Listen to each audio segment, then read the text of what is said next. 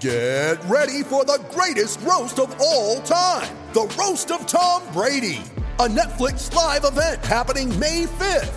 Hosted by Kevin Hart, the seven time world champion gets his cleats held to the fire by famous friends and frenemies on an unforgettable night where everything is fair game.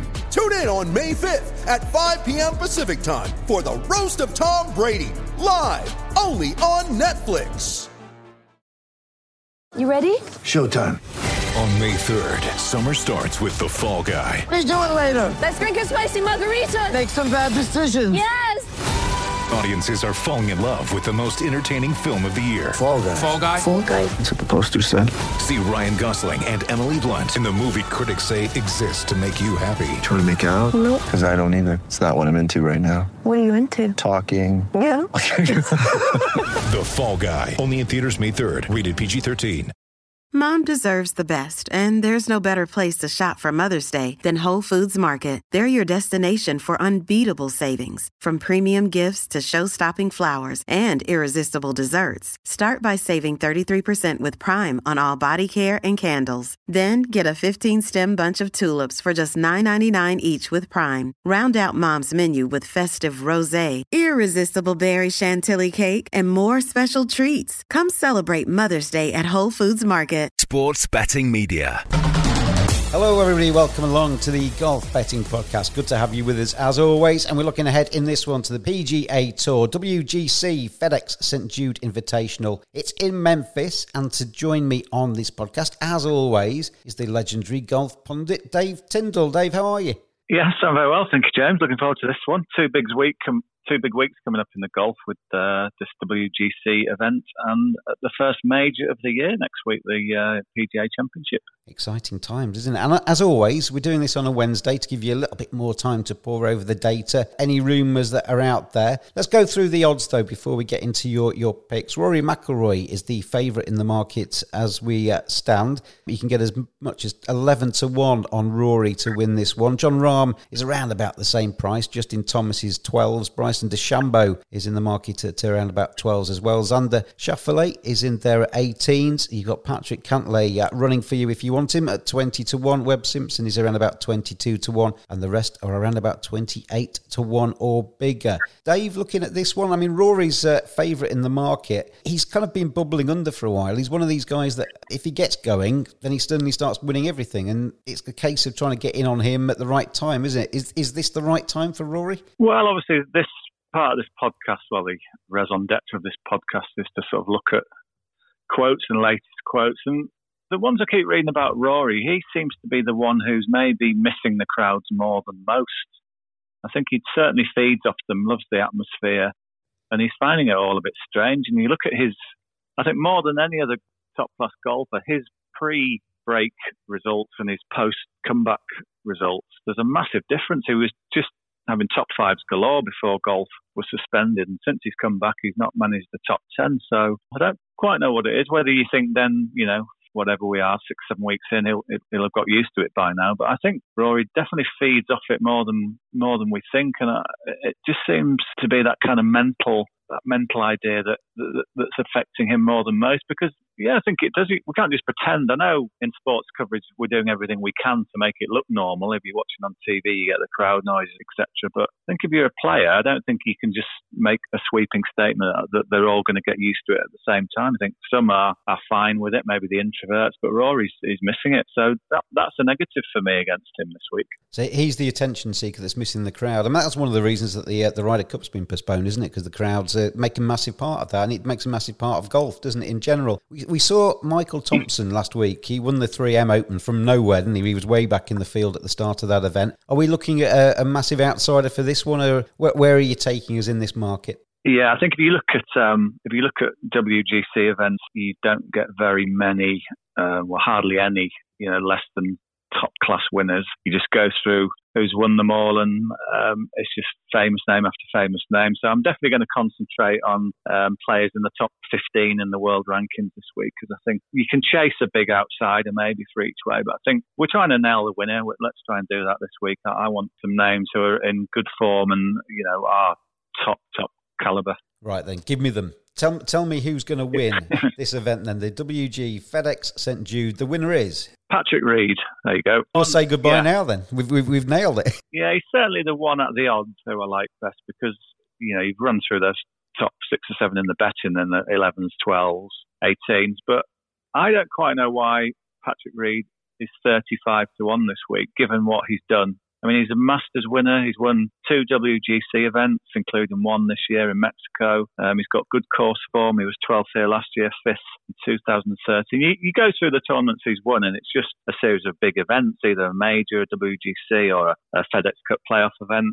So he he loves it. I mean, funnily enough, talking about Rory, he he was another one who thought who I thought was maybe missing the crowds, but I think he's come to terms with it. He was tenth at Memorial last time, really good performance. His, his st- stats were really solid. So I think um, Reed is definitely the value play at 35 to 1 this week. Just, you know, some of these younger golfers who are fantastic, don't get me wrong, like Morikawa and Hovland, but they've not won the big events that Reed has. And, and it's not like Reed is, I mean, Reed's still in his 20s. Let's not forget that. He's still, what he's achieved in his 20s is fantastic. And I just think for whatever reason, he just gets a little bit overlooked. So I think on what he's done and his form this year, very recent form, course form, he should be a lot shorter than 35. So in terms of a value punt, I think he's the one. Uh, when you talk about sport, any sport, it's about getting across the line when it really matters. And if you've been there and done it before, you've got that in your locker, haven't you? You can draw upon that. Absolutely. You know, some players have got a reputation of being flaky in a finish, but if you've backed Reed and he's up there, you know fine well that that's when his focus sharpens rather than he starts to panic. So I think, it, you know, if we can just get in contention, then it's great to be on him. And we've got seven each way places. William Hill, for example, are 35 to 1, seven each way places. So I think that's fine. I mean, it's not a full field this week. It's 78 players, albeit very good ones. But, you know, you're not going to get one or two sort of odd names in there that eat up the each way places. So I think with seven to go at, I really like Patrick Reed. So yeah, number one pick. Is there a number two pick? Yes, the other one I like just because his form is sensational is um, well, Reed's world number eight is Tyrrell Hatton, the world number fourteen. I mean, the Englishman has just been sensational um, the last few months. Funnily enough, he's hardly played. He had wrist surgery over the winter, and you thought, well, let's you forgive him easing his way back in. But in the four tournaments he's played this year, he's come sixth in the WGC Mexico, won the Arnold Palmer Invitational, which was a, a fantastic performance to win there in Florida. Then we had the break of three months. Then he, he comes back and you think, well, is there any rust there? Absolutely not. Third at the Heritage, fourth at the Rocket Mortgage. So Tyrrell he just can do no wrong at the minute. His putting is fantastic right now.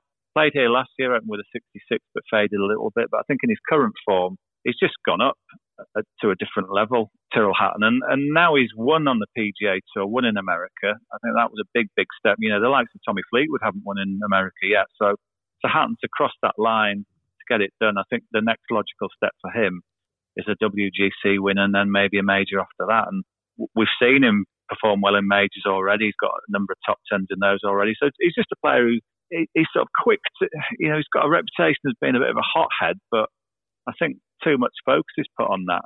If we just look at his bare results, forget that, that kind of noise about him getting all wound up. His bare results are fantastic. So 28 to 1, maybe he's not as much value as Reed, given what Reed's done in the game, but I still think uh, 28 to 1 on Tyrrell Hatton is a, is a very sporting each way price. As you know, my main sport is cricket. Doing this every week with you, it's turning me into a bit of a golf badger as well. And I've been reading up a little bit on this uh, this event. And there's two names I, I want to ask you about a little bit before we, we finish this podcast today. Brooks Koepka is one of them. He's 30 to 1 in this market. Last week he missed the cut, but he was driving really well, but it was his putting that let him down. If he gets his putter right, first question is he worth a, a look at? And we talked about the other guy, Dustin Johnson, last week. He's in a bit of a fallow run at the moment, isn't he? But he's the sort of bloke that if he suddenly, a bit like Rory, isn't it? If he suddenly turns it on, then all of a sudden he wins a tournament from nowhere. Is, is he somebody at 33 to 1 that you might uh, want to have a look at as well? Yeah, I think, I think dealing with uh, Dustin Johnson first, he pulled out last week with a back problem. So having had that go against us, remember in one of our earlier podcasts with Kevin Na, when he, he pulled out with a bad back. Dustin Johnson, that's got to be a concern of him. Although, as you say, he can just win. He, he won recently and he's, got a great course record here. So if he was all right, I mean, it is a, a gamble, and 33 to 1 is far bigger than we're used to seeing him. So it's a question of kind of, you know, you're taking a risk. It's built into the price, I guess. So he could do. Ke- Koepka's more interesting from a different level because his form's just gone. But as you said, he, he played well really well tee to green despite missing the cut at the 3M Open. Um, his just putting was horrendous, absolutely terrible. That can kind of come and go. I mean, he, he putted okay at Memorial the week before, so he just needs to kind of put a couple of rounds together, Brooks Koepka. And um, I was looking at quite obviously one of the big things on this podcast. We look at quotes um, in the press conferences. I've got a feeling he might be called in today. Well, I'm almost certainly sure he will. That, but that'll be later today, as he's the defending champion here. But I did look at some of his old quotes here, and this is one of his very favourite courses. He said it ahead of last year's event, went on to win. So it's not just him sort of trotting out menial stuff about I love the course. He genuinely does like it. He thinks it fits him really well. So yeah, again, he's at a far bigger price than we're used to. So talking of Koepka, just to sort of finish off, as a former world number one, Jon Rahm, this is his first start as a world number one. Now he was interviewed uh, yesterday, and he kind of that was one of the that was the theme of the press conference. You know, how are you going to how are you going to kind of deal with being number one for the first time? And he says all the right things. It's easier said than done. And they asked Justin Thomas as well, a former world number one, that he was interviewed yesterday, and he said yesterday uh, when he became world number one, he said, I just remember being a little more nervous that week because it's like you know all eyes are on you and you're the best player in the world, so you feel you should kind of play up to that. And that's a big comment. I think you have to justify being world number one. You feel like almost you've got to do something different above and beyond what you've already done. So that would just make me wary of backing Jon Rahm this week. As much as he's trying to say, I, you know, I, I know what's expected, I can deal with it. I just think to try and play brilliantly first tournament that you're world number one as a young guy, it's it's asking a lot. So I think you know we talk about the mental aspects of golf. I think that's one that could play on him a little bit this week. You're there to be shot at, and there's only one way, one direction you can go from world number one, isn't there? That's the that's the only problem. Well, that's, that's the way you can certainly look at it. Yeah, I mean, I remember Martin Kaymer really struggled with being world one. So yeah, uh, I think I just want to see how Rahm copes with it before pulling the trigger on him again. Well, Dave Tindall, I think the things I've taken from what you've said today, you look at the uh, top end of the market in this one because the tournament has a history of uh, certainly top 15s being in contention more than that most. Patrick Reed, 35 to 1 each way, and Tyrrell Hatton, 28 to 1 each way, are your two picks this week. Thank you. Thanks, James. Thank you very much indeed then for listening to the Golf Betting Podcast. Good luck with all your bets out there. And remember, gamble responsibly as well. And if you follow Dave Tindall then uh, best of luck. If you don't, go your own way. And best of luck with those two. And we'll see you next week on the Golf Betting Podcast. Sports Social Podcast Network. With the Lucky Land slots, you can get lucky just about anywhere. This is your captain speaking. Uh, we've got clear runway and the weather's fine, but we're just going to circle up here a while and uh, get lucky. No, no, nothing like that. It's just these cash prizes add up quick. So I suggest you sit back, keep your tray table upright, and start getting lucky. Play for free at LuckyLandSlots.com. Are you feeling lucky? No purchase necessary. Void where prohibited by law. 18 plus terms and conditions apply. See website for details.